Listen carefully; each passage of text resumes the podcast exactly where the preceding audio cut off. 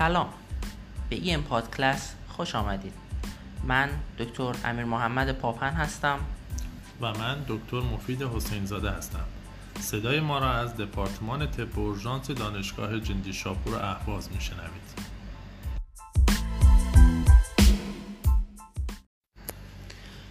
خب استاد بیاین با یک case شروع کنیم. یه آقای 55 ساله مورد hypertension و دیسلیپیدمی با احساس سرگیجه از سه ساعت قبل به اورژانس مراجعه می‌کنه. اپروچ شما به این کیس چیه؟ ببین امیر جان اولین گام برای برخورد با یه سرگیجه اینه که تشخیص بدیم که آیا سرگیجه ترو یا فالسه. یعنی اصلا واقعا مریض سرگیجه داره یا نه چیزی دیگه ایه یعنی باید دقیقا از مریض بپرسیم که منظورت از سرگیجه چیه؟ یعنی تعریفت از سرگیجه چیه؟ خیلی هستن مثلا ضعف رو به عنوان سرگیجه معاینه می‌کنن. خیلی هستن مثلا بیحالی رو به عنوان سرگیجه بیان می‌کنن. یا بعضی سردرد هم به عنوان سرگیجه میگن. اولین کاری که ما باید بکنیم اینه که مشخص کنیم که سرگیجه تعریفش خیلی شارپ و خیلی مشخصه. یعنی باید حتما در تعریف سرگیجه یا در شرح حالی که از بیمار می‌گیریم دقیقا ذکر کنه که من یه حرکت چرخشی دارم. حالا چه چرخش محیط به دور خودش چه چرخش. خودش به دور محیط. یعنی این اولین گام است یعنی باید یه کامپوننت حرکت رو بیمار ذکر بکنه. درسته؟ دقیقا باید چرخش رو ذکر کنه. یعنی اون حالت چرخش رو حتما باید ذکر کنه. واسه چه شکایت هایی هستن که معمولا مریضا از اونا به عنوان سرگیجه یاد می‌کنن؟ چه تشخیص افتراقی باید تو ذهن ما باشه؟ تشخیص افتراقیش خب خیلی زیاد هستن. خب؟ ولی چیزی که هستن اینه که معمولا با دیزینس رو بیان می‌کنن. یعنی سه سیاهی رفتن چشما رو به عنوان یه سرگیجه اعلام می‌کنن. که ما باید تو سیاهی رفتن چشما حتما مریض رو بررسی کنیم از لحاظ آنمی نمی‌دونم جای بلیدینگ اینا حتما باید بررسی بشه. یا بعضی وقتا یه احساس سبکی سر رو بیان می‌کنن. یا مواردی حتی بوده chest pain رو یا سردرد هم به عنوان مثلا یه یه vertigo بیان کنه. که اینا همه در category تشخیص های افتراقی vertigo میگنجه. که ما باید همه اینا رو بذاریم کنار و بریم سراغ اون true vertigo یه vertigo ی حقیقی در واقع orthostatic hypotension رو بیمار میاد ازش به عنوان سرگیجه یاد می‌کنه. دقیقا همینجور خب استاد گام بعدیتون واسه approach به این مریض ما چیه؟ گام کلاسیکمون یا approach کلاسیکمون که ما برمیداریم اینه که true vertigo رو به دو گروه کلی تقسیم می‌کنیم که central و peripheral ه peripheral معمولا علائم خیلی شدیدتره خیلی بارزتره خیلی dominant ه. علائم به صورت ناگهانی شروع میشه. همراه با کاهش شنوایی یا FND واضحی نیستن معمولا. nystagmus شون معمولا به صورت چرخشی و افقی هم و نیستاگموس عمودی قطعا بیان کننده یه زایعه سنتراله. معمولا تست های مخچه‌ای که ما بررسی می‌کنیم داخل اپروچ داخل کتگوری پریفرال معمولا نرمالن و اینا رو ما باید بررسی کنیم. ولی سنترال دقیقا برعکس اینه خیلی آهسته و ملو شروع میشه و آروم شروع میشه و خیلی شدید یعنی عواقبی که داره خیلی شدیدتر و ما خیلی جدیتر بگیم. در حقیقت من همیشه این جمله رو به بیماران میگم که وقتی میگن که سرگیجم خیلی شدیده و خیلی اذیتم میگم خب خدا رو شکر و سرگیجات خیلی مهم نیست. در واقع central در واقع اینکه ما تشخیص بدیم یک سرگیجه central هست مساوی میشه برای ما با اینکه بیمار باید یک imaging ی صورت بگیره از brain ش و یک مشورت نورولوژی واسه صورت بگیره. و واسه ما در واقع با این ریسورس های محدودی که داریم داخل اورژانس خیلی مهمه که بتونیم این بیماران رو جدا کنیم و برای هر بیماری این کارا رو انجام ندیم. درسته؟ دقیقا درسته. یعنی ما باید اون تشخیص بدیم بین پریفرال و سنترال برای همین اختلاف قائل بشیم. واسه چه علامتهایی یا چه یافته های بالینی تشخیص سنترال رو برای شما مسجل می‌کنن؟ امین جان چیزایی که خیلی مهمه برای تشخیص central اینه که اگر بیمار نتونه به تنهایی بیسته اگر FND واضح داشته باشه اگر bidirectional nystagmus داشته باشه vertical nystagmus اینا همه به نفع central vertigo هستن و باید حتما imaging انجام بشه و consult نورولوژی منظورتون از FND چیه؟ FND هایی که برای ما مهمن شامل focal weakness، پارستزی توی صورت، اندام ها، دیزارتری، دیپلوپیا، دیسفاژی، دیسمتریا، دیسفونی و spontaneous vertical nystagmus است. یعنی در واقع vertigo به علاوه هر کدوم از اینا برای ما مساویه با imaging و consult نورولوژی. دقیقا همینجور امین جان این case ی که بحث کردیم راجع بهش این چیزایی که گفتم و داره.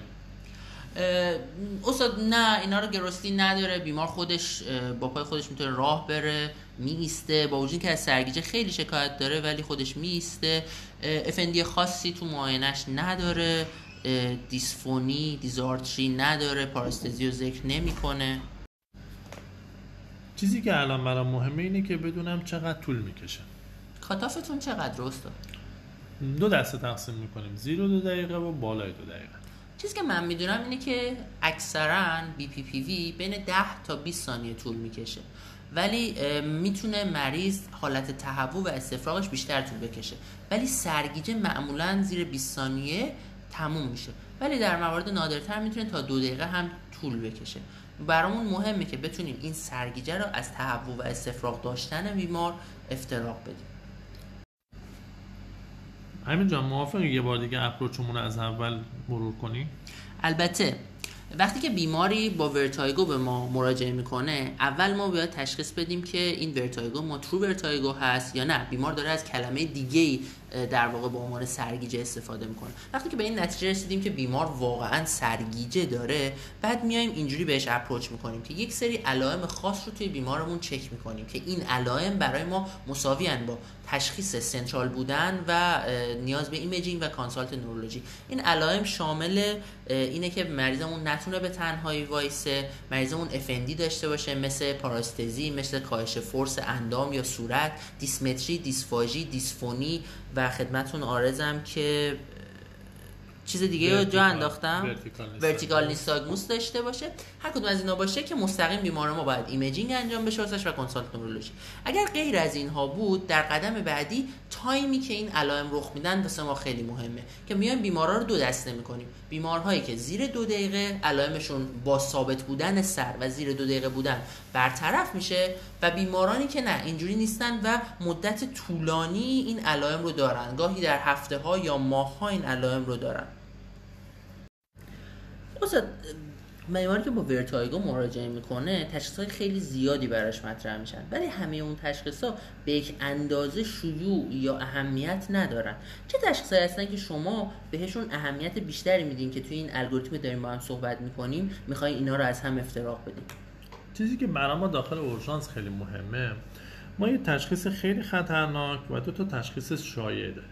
یه طرف جدولمون BPPV یه و طرف دیگر جدولمون نوریت وستیبولار و posterior circulation stroke posterior circulation stroke و نوریت وستیبولار تشخیص های افتراقی همدیگه هستن که posterior circulation stroke مون خیلی مهمه ولی خدا رو شکر خیلی تشخیص rare یه خب اصلا یکم در مورد BPPV برامون توضیح میدین؟ BPPV یه سرگیجه محیطی خیلی شدیده که معمولا مدت زمانش کمتر از دو دقیقه است و در حد 10 تا 15 ثانیه اوجش. با یه حالت latency شروع میشه. یعنی وقتی مریض خوابیده است بلندش می‌کنی مریض از رو تخت بعد از چند ثانیه سرگیجه شروع میشه. FND نداره. nystagmus ش معمولا به دنبال حرکت چرخشی سر ایجاد میشه و nystagmus vertical همراش نیست. مخفف چی استاد benign positional paroxysmal vertigo استاد تشخیص و درمانش علاوه بر این چیزایی که تو شرح حال معاینش گفتین تست مخصوصی هم داره؟ تست تشخیصمون تست Dix-Hallpike ه و مانور درمانیمون در حقیقت مانور Epley که در واقع مانور Epley ادامه همون تست Dix-Hallpike که حالا یکم توضیحش سخته ما تو پادکست بخوایم توضیح بدیم ولی حتما اگر که حالا تو یوتیوب search کنید یا عکساشو ببینید متوجه میشید. ولی کلیتش اینجوریه که بیمار سرش 45 درجه به یه سمت میچرخونه و یک دفعه ما مریض رو میخوابونیم جوری که سرش 20 درجه پایین تر قرار بگیره و مریض دوچار یک نیستاگموس یونیلترال معمولا با یک جزء روتیشنال میشه که معمولا به سمت اون گوش پایینی اگر باشه یعنی اون گوشه مشکل داره. و در ادامه انقدر صبر می‌کنیم تا نیستاگوس بیمار تموم بشه بعد بیمار رو 90 درجه سرش رو میچرخونیم به طرف مقابل بعد دوباره مریض رو میاریم روی پهلو جوری که سرش به سمت زمین قرار بگیره و بعد مریض رو میشونیم. همه اینا فاصله های یه دقیقه یه دقیقه تقریبا و در واقع ارزیابی می‌کنیم ببینیم بهتر شده بیمار یا نه. این مانور مانور اپلی و در واقع تست دیکس هال پایک هست. استاد از داروی خاصی هم می‌تونیم استفاده بکنیم واسه این بیمارا؟ کتاب اسم داروی خاصی رو ذکر نکنه یعنی در حقیقت گفته که داروها خیلی تاثیر ندارن. ولی اگر مواردی بود که بیمار خیلی علائم بارز داشت علائم خیلی شدید داشت می‌تونیم از داروهای مثل پرومتازین اوندانسترون پلازیل دکسامتازون یا در حقیقت کورتون. متیل پردنیزولون هم می‌تونیم استفاده کنیم. و بنزودیاسپین ها مثل دیاسپام استفاده کنیم. هم معمولا هیدره می‌کنیم. اینا کمک کننده هستن ولی درمان کننده واقعی نیستن. مهمه که به بیمارمون خیلی reassurance بدیم که این یک فرایند خوشخیمه و درسته مریض خیلی اذیته ولی سکته نیست چیز بدی نیست. به بیمارمون اذیت میشه ولی اکثرا اینا خود محدود شونده است. BPPV یعنی حتی اگه درمانم نشه خود به خود خوب میشه. خب استاد تکلیف این بر جدول اون معلوم شد ولی حالا اگر من می‌گفتم که این بیماری که به ما مراجعه کرده مدت طولانی داره این سرگیجه رو داره و مثلا دو روزه سه روزه و همش سرگیجه داره میخوابه سرگیجه داره می‌ایسته سرگیجه داره همش سرگیجه رو داره و یا داخل معاینش به صورت مشخص یک nystagmus ی داره که unilateral هست یا gaze evoked هست اون موقع چی کار می‌کردیم؟ باید از تست HINTS plus استفاده می‌کردیم. می‌دونی تست HINTS plus چیه؟ فکر کنم بدونم. در واقع ما می‌خوایم با تست HINTS plus بین vestibular neuritis و stroke تشخیص قائل بشیم. دقیقا. HINTS plus یه مخففه که شامل چهار تا تست در کنار هم میشه. تست اولش head impulse test هست. دومیش nystagmus هست سومیش test of skew هست و اون plus آخرش hearing ه. از آسونش شروع می‌کنم. hearing یا شنوایی. اگر بیمار به صورت acute شنوایی یک طرفه رو از دست داده باشه این به نفع اینه که بیمار یک مشکل central داره. حالا شنوایی چجوری تست می‌کنیم؟ دو تا انگشتمون بریم کنار گوش مریض به مریض میگیم چشمتو ببند و انگشتمون رو در واقع تکون میدیم جوری که روی هم میلغزونیم جوری که انگار مثلا می‌خوای پول بشماری خش خش می‌کنه. منظورتون بشکن می‌زنیم نه نه نه. باید خش خش کنه. اینجوری بسیار. صداش بله. خشخش بکن. اگر مریض بتونه بگه که داره کدوم سمت رو میشنوه این هیرینگش اینتکته و اگر نتونه بشنوه خب کاهش شنوایی داره. خراب بودن این به معنی اینه که بیمار مشکلش سنترال هدین پالس تست رو اینجوری انجام میدیم که دو تا دستمون رو می‌ذاریم دو طرف سر بیمار. بهش میگیم که زل بزنه به بینی ما. و به صورت ناگهانی و رندوم سرش رو 20 تا 30 درجه به یک سمت حرکت میدیم. در حالت عادی بیمار به خاطر داشتن vestibulo-ocular reflex می‌تونه چشمش رو نگه داره و چشمش روی بینی ما ثابت بمونه در صورتی که بیمار یک ضایعه peripheral داشته باشه این vestibulo-ocular reflex ش از بین میره و در هنگامی که چش... سر شما حرکت میدیم چشمش هم با سرش به اون سمت میره و یک حرکت corrective یا درست کردن به صورت یک saccade به سمت بینی ما انجام میده که abnormal بودن تست head impulse به نفع یک ضایعه peripheral ه. برای N یا nystagmus میایم در حالت عادی که چشم مریض حرکتی نداره nystagmus ش رو چک می‌کنیم و در در واقع طرفین یعنی در نهایت های دید هم nystagmus ش رو چک می‌کنیم. گفتیم که nystagmus vertical به نفع ضایعه central nystagmus bidirectional یعنی که جزء fast جزء سریع. هم به راست بزنه در gaze راست هم به چپ بزنه در gaze چپ. به نفع ضایعه central ه ولی nystagmus ی که یک طرفه باشه unilateral باشه و فقط به یک سمت باشه به نفع ضایعه peripheral. test of skew به این صورت انجام میشه که در واقع اگر بیمار ما یک posterior circulation stroke داشته باشه یک قسمتی از brain ش رو در خلف از دست داده. یعنی چی؟ یعنی که ممکنه یک دونه از چشماش در واقع دید نداشته باشه. و بیمار در حالت عادی ما نمی‌تونیم ازش بفهمیم. میایم چیکار می‌کنیم؟ میایم کاور آن کاور تست انجام میدیم. یعنی یک چشم دستمون رو می‌ذاریم جلوی یک چشمش و بهش میگیم زل بزنه به مثلا بینی یا یک نقطه و بعد دستمون رو برمیداریم و می‌بریم روی چشم مقابل و این کارو چندین نوبت تکرار می‌کنیم. اگر بیمار یک چشمش دیدش رو از دست داده باشه هنگامی که چشم سالم رو ما میپوشونیم اون چشم مشکل داره حرکت رو به بالا انجام میده و میاد که fix بشه که مریض مجبور شه از اون چشم استفاده کنه. یک چیزی شبیه معاینه استرابیسم یا esophoria و esotropia داخل چشم پزشکی. حالا ویدیوهای اینو ببینید بهتر متوجه میشید اصلا من شنیدم که HINTS plus خیلی تست خوبیه. دقیقا. HINTS plus حساسیت و اختصاصیتش در ساعت اولیه خیلی بالاتر از MRI اگه بیمار ما هر کدوم از این علامت هایی که میگم رو داشته باشه یعنی توشون مشکل داشته باشه بیمار تشخیصش stroke هست و باید imaging حالا imaging ی که ما اینجا میگیم معمولا منظورمون MRI هست چون سی تی اسکن برای دیدن posterior fossa modality خوبی نیست. بیمارمون اگه bidirectional nystagmus داشته باشه یا vertical skew deviation داشته باشه یا head impulse normal داشته باشه یا new hearing loss داشته باشه. یعنی شنوایش از دست داده باشه به صورت acute و تازه. هر کدوم از اینا به معنی stroke هست. و اگر چهار تا تستش مشکلی نداشته باشه تشخیص بیمارمون vestibular neuritis ه واسه درمان vestibular neuritis چیه؟ درمان vestibular neuritis معمولا یه درمان علامتیه. و از همون جزای معمولی که قبلا هم عرض کردم خدمتون برای BPPV استفاده می‌کردیم از همون هم می‌تونیم استفاده کنیم. درمان stroke هم که consult نورولوژی و ارجاع به نورولوژیست یعنی در واقع ممکن نیاز باشه که tPA بدن یا کار دقیقاً چون به عنوان posterior circulation بررسی میشه. یه نکته جالبم که بگم بهتون اگه بیماری در واقع با کاهش سطح هوشیاری ناگهانی در واقع پیش شما بیاد گاهی اوقات توی سی تی اسکن شما ممکنه هیچی نبینید. به جز یه دونه clot توی basilar artery و اون clot تو basilar artery خیلی خیلی خیلی مهمه.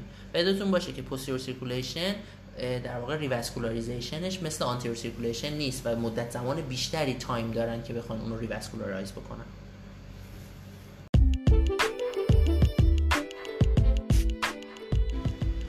استاد به پایان این session اول ام پاد کلاسمون رسیدیم. اگر بخواین take home point هایی داشته باشید واسه شنونده هامون چه چیزایی رو بهشون اشاره می‌کنید؟ ممنونم. چند تا نکته خیلی کلی من بگم. یکی اینکه اولین گاممون این باشه همیشه که true vertigo یعنی سرگیجه حقیقی رو از سرگیجه کاذب افتراق قائل بشیم. حتما حواسمون به posterior circulation stroke باشه. و این نکته که من همیشه میگم سرگیجه هرچی شدیدتر باشه بهتر و خوشخیمتر ممنونم استاد ممنونم که وقتتون در اختیار ما گذاشتین. شنونده های محترم و دوست داریم که ما رو فالو بکنن. حالا و ما بتونیم بهمون بگن که دوست دارن چه چیزای دیگه رو در موردش صحبت بکنیم. تا این پادکست بعدی بدرود. متشکرم. خداحافظ.